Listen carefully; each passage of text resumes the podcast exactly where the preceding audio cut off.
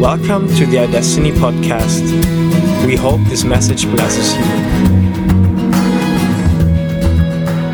Um, yeah, so I was in, I was, so I was in Germany, and she's she's translating for me. Get the guy gets to the end of his sermon, and then I realised that he's said my name, and then he said something, and then my friend just started laughing, right, a nervous giggle, and I'm like, what's he saying? Because I know he's talking about me. She said he wants you to go to the front.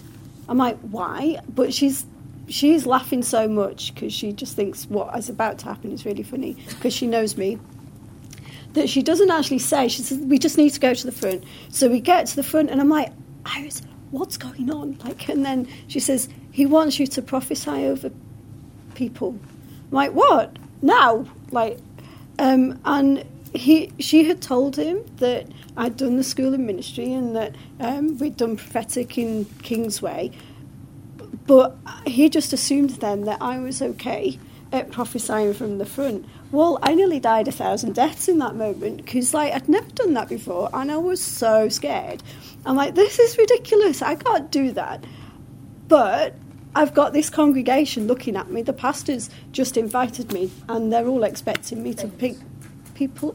I never thought about fainting. Yeah. I'll know that for next time. you can try that this afternoon. Either When you fake, you know you're faking. You're. Pass like out. you pass out, like fall on the floor. So.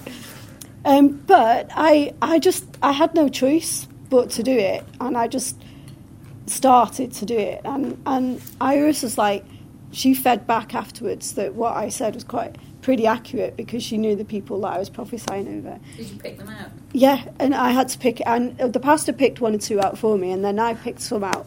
Um, and then he says, "Oh, you can prophesy over the children." So they marched the children. There's probably only about ten of them. There weren't that many, but they marched them out of the Sunday school and sat them all on the front row. And then I had to go along all the children and prophesy over them.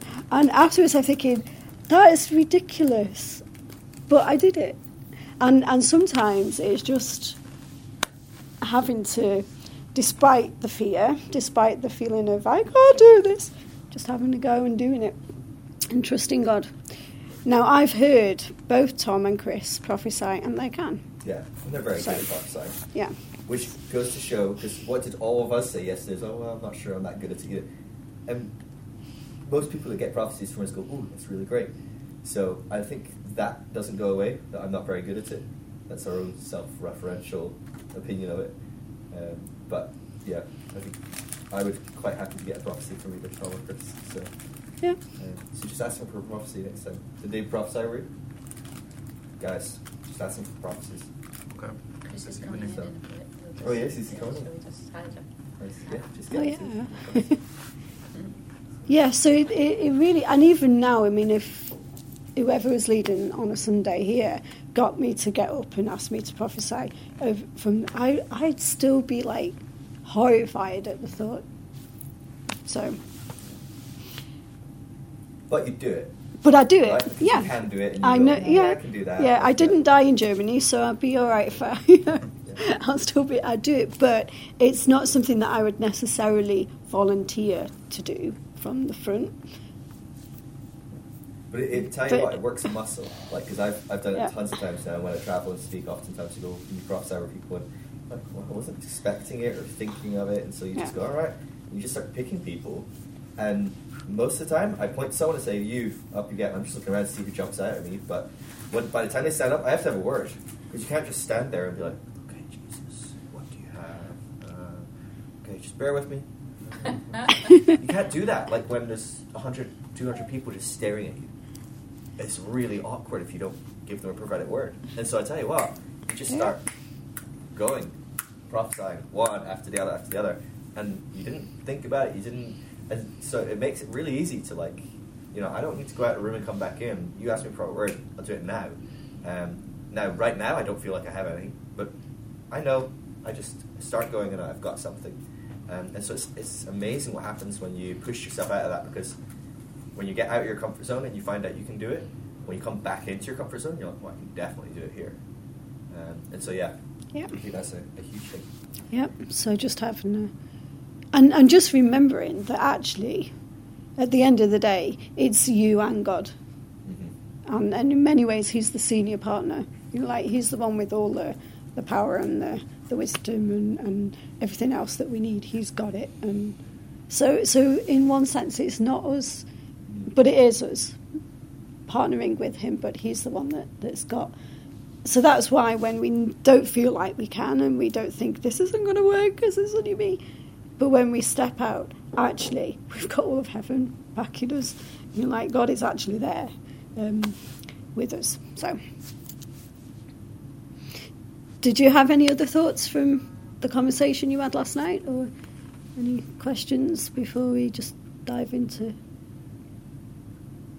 No. I think the thing that, um, just talking about what you, you were saying, it is so encouraging, so much more encouraging for people when, like, you're in a situation that Phil and Paul are talking about because you're a guest speaker, foreigner, somebody they don't know, and you can stand up and say, God really loves you, or whatever it is, and it has a much greater weight, isn't it?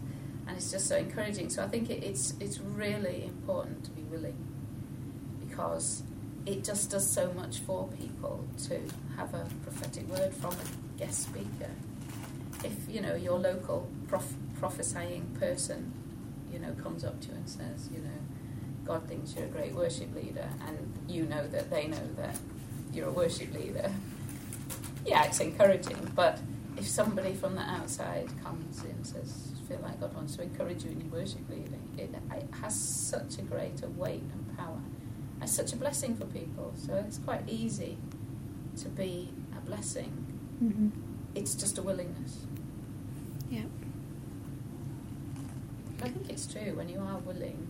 I mean, I, it's the same, isn't it? You just think, oh no, people come on, and say, I just, my initial reaction is, oh no. But why is it, oh no? It's like, why not? Oh yes, I can. And I think the more you get to, I can. I say, I really can. And um, it's Yeah. such an easy way to bless somebody, isn't it? And encourage them. And, and you never know. Sometimes it's just one word completely shifts something for them. And you might never know. You might never know. I mean, sometimes I don't know whether Phil gets it, but I, I used to get it. You know, it'd be a year later, you'd go by and somebody say, "When you said that, this happened and this happened," and you're thinking, "Oh, that was the worst meeting teaching I've ever done." But you, you really don't know, and it's um, it's just like giving of yourself and what you have freely, isn't it? It's one of those freely gives. Mm-hmm. Karen, Sure. sorry. Yeah. No, that has just reminded me, if I just may share a little testimony before.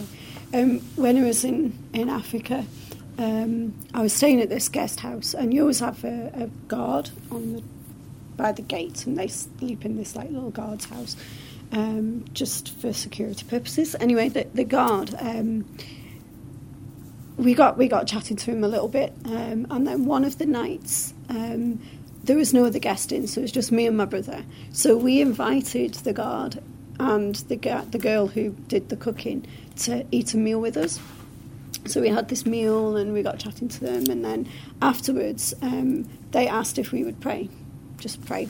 Um, so we started praying, and I had a prophetic word for the guy who's the security guard, and it- when you talked about worship, that just like reminded me of the story. Um, I just really saw him writing songs and leading worship and, and being a, a great worship leader, as it happens. Um, so I'm, I just prophesied that over him, and he just looked to me like startled, and then he says, uh, "I I threw it away. I used to be a worship leader, but I threw it all away." And I'm like, "What? What do you mean you threw it all away?" And it turns out he he'd gone and um, got his girlfriend. He he and his girlfriend ended up having a baby, and because of that, he was thrown out of of being in worship leading, um, and and essentially eventually the church as well. So so he thought he'd thrown his salvation away. He thought he'd thrown his gifts and, and the, the calling of God um, away. And he was just a security guard and didn't hadn't spoken to God since, hadn't, you know, read his Bible, hadn't done because he thought he'd thrown it away. And so I'm like looking at him and I said, But God's just told me you're a worship leader. He didn't tell me all about the stuff you'd done wrong. He just told me, this is who you are. Um, and um, when I saw him again, he was just completely changed. Like he, he was like so excited. He says, "I've been talking to God, and God's been speaking to me, and and, and I'm reading my Bible again, and and I believe I've not seen him like in more recent years, but I think God's got like open doors for him and plans for him to, to come back. So so you just don't know that that sort of simple. I think you're a worship leader. You've got a heart of worship.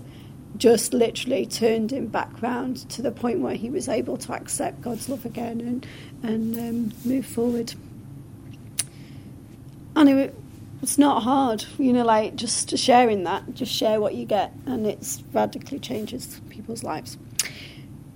So, today we're, we're looking at you. Um, Phil's going to be talking, I think, about like fathering the prophetic, how to, um, and that, this what I'm just going to say is kind of a probably an introduction into that, um, because I just want to talk about wisdom and revelation, and I want to talk about how we need to marry wisdom and revelation together.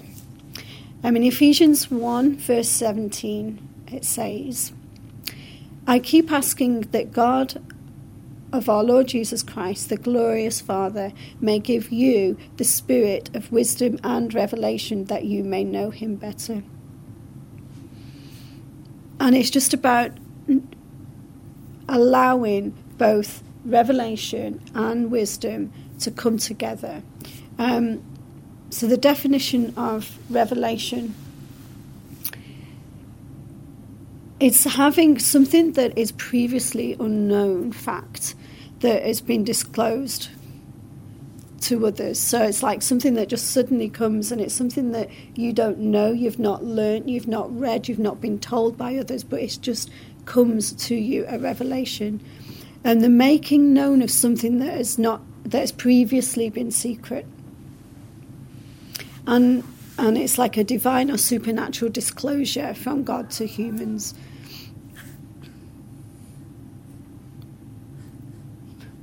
Somebody died. yes, do we need to go and raise the dead? um, and so, so revelation is something that, that comes from God to, to us that we wouldn't know naturally. Which is basically a lot of what prophecy is.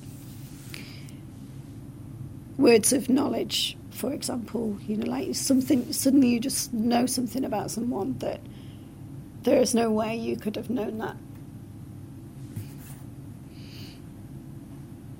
And then wisdom is having the experience, knowledge, and good judgment and the quality of being wise, the ability to discern and judge what is true, right, or lasting, to have insight, common sense, and good judgment.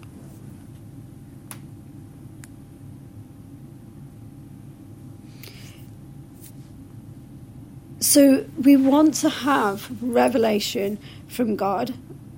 That's what we're after. That's where we you know, we we we have to have revelation because if we if we just have what we might consider wisdom if we rely only on our experience on our knowledge and good judgment then then we end up becoming a very legalistic person someone that relies only on rules and regulations in order to to proceed forward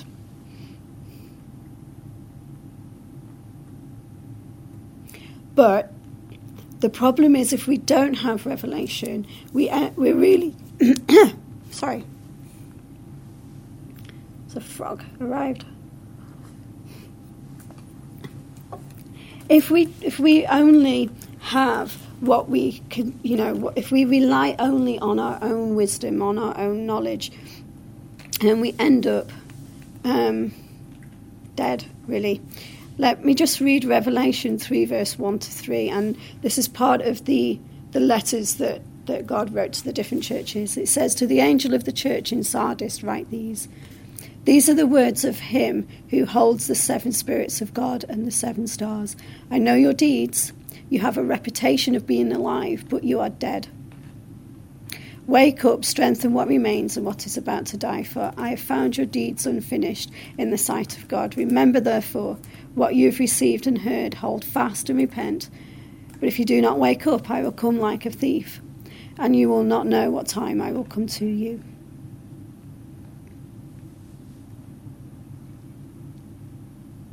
Paul talks um, to Timothy about people who, who don't have revelation.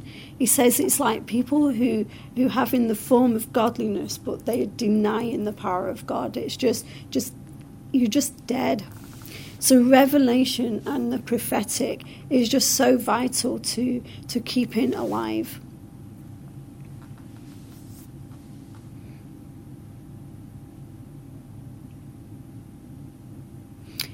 2 Timothy 3 verse 5 to 10 says they are the kind of the kind who worm their way into homes and gain control over gullible women. So these are people who who just literally rely on their own wisdom, rely on their own way of working out doctrine. They are loaded down with sins and swayed by all kinds of desires, always learning but never able to to come to a knowledge of the truth. Just as Jannes and Jambres opposed Moses, so these teachers oppose the truth. They are men deprived minds who, as far as faith is concerned, are rejected, but they will have no they will not get very far because, as in the case of those men, their folly will be clear to everyone. You know, you, however, know all about my teaching, my way of life, my faith, purpose, faith, patience, love, and endurance. So, so Paul's talking to Timothy, and he's saying, "Look, there's there's guys out there who who are just they're just going around teaching, but they they haven't had revelation. They're not they're they're not connected to to the Rhema word of God, and they're, they're teaching all this stuff, but they're they're dead. They're, they're just teaching doctrine that's like tying people down. So so we need to have revelation, otherwise we're just well dead. Okay, and and it's it's really quite sad but you know like I've I've seen lots of places where the focus has been merely on just knowledge, which knowledge is good. Like I'm, I'm going to come to that. But but if you just focus on your own knowledge and you just focus on your own um, judgment, then you end up in a place that is is dead and dry. We must have revelation from God on a regular basis.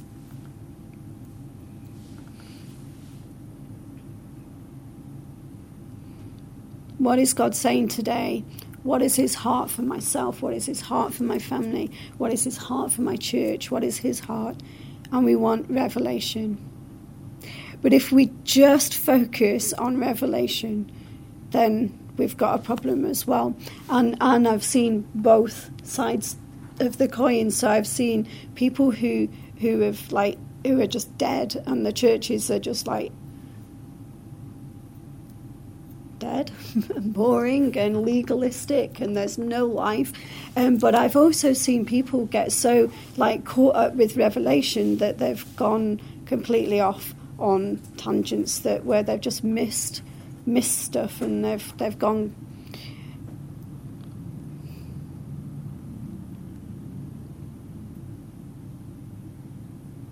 In Ephesians chapter 4, verse 11 to 16, Paul says this.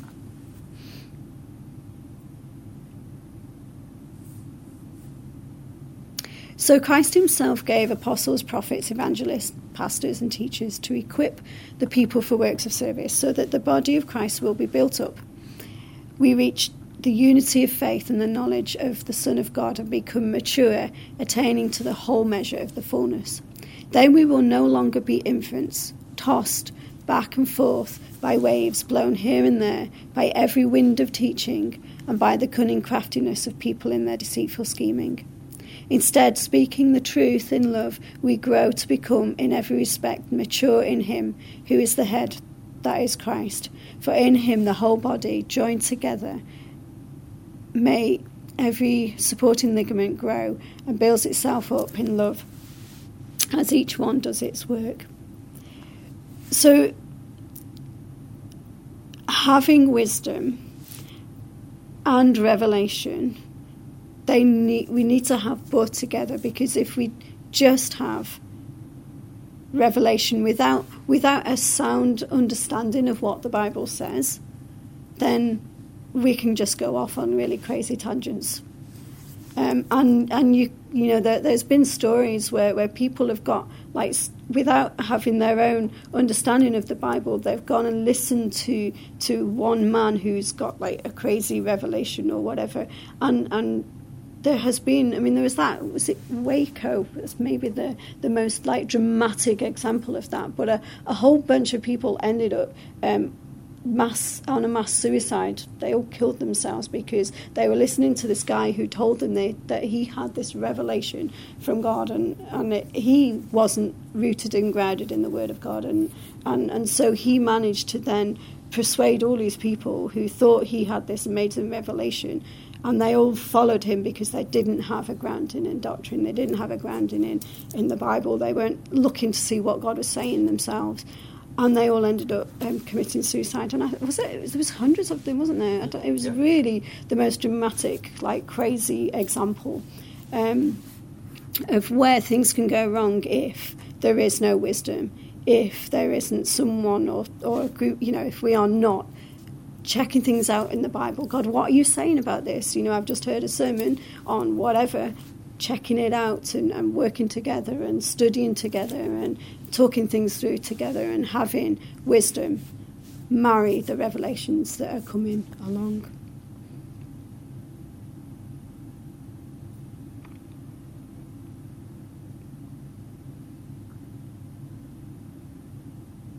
So, because wisdom then um, is there to help us discern whether the revelation we've got is correct. And it also it helps us to say, okay, we've got this revelation. How do we apply it? What do we do um, with it? And so, so that's basically my introduction to I think what the day is going to be about. Um, is we need both the revelation of God and then the wisdom um, and knowledge, um, from, which comes, they both come from Him actually, um, but allow the two to come together so that we can move forward. Any thoughts, questions, points? Thank you for listening to the iDestiny podcast. For further information, check out www.idestiny.org.uk.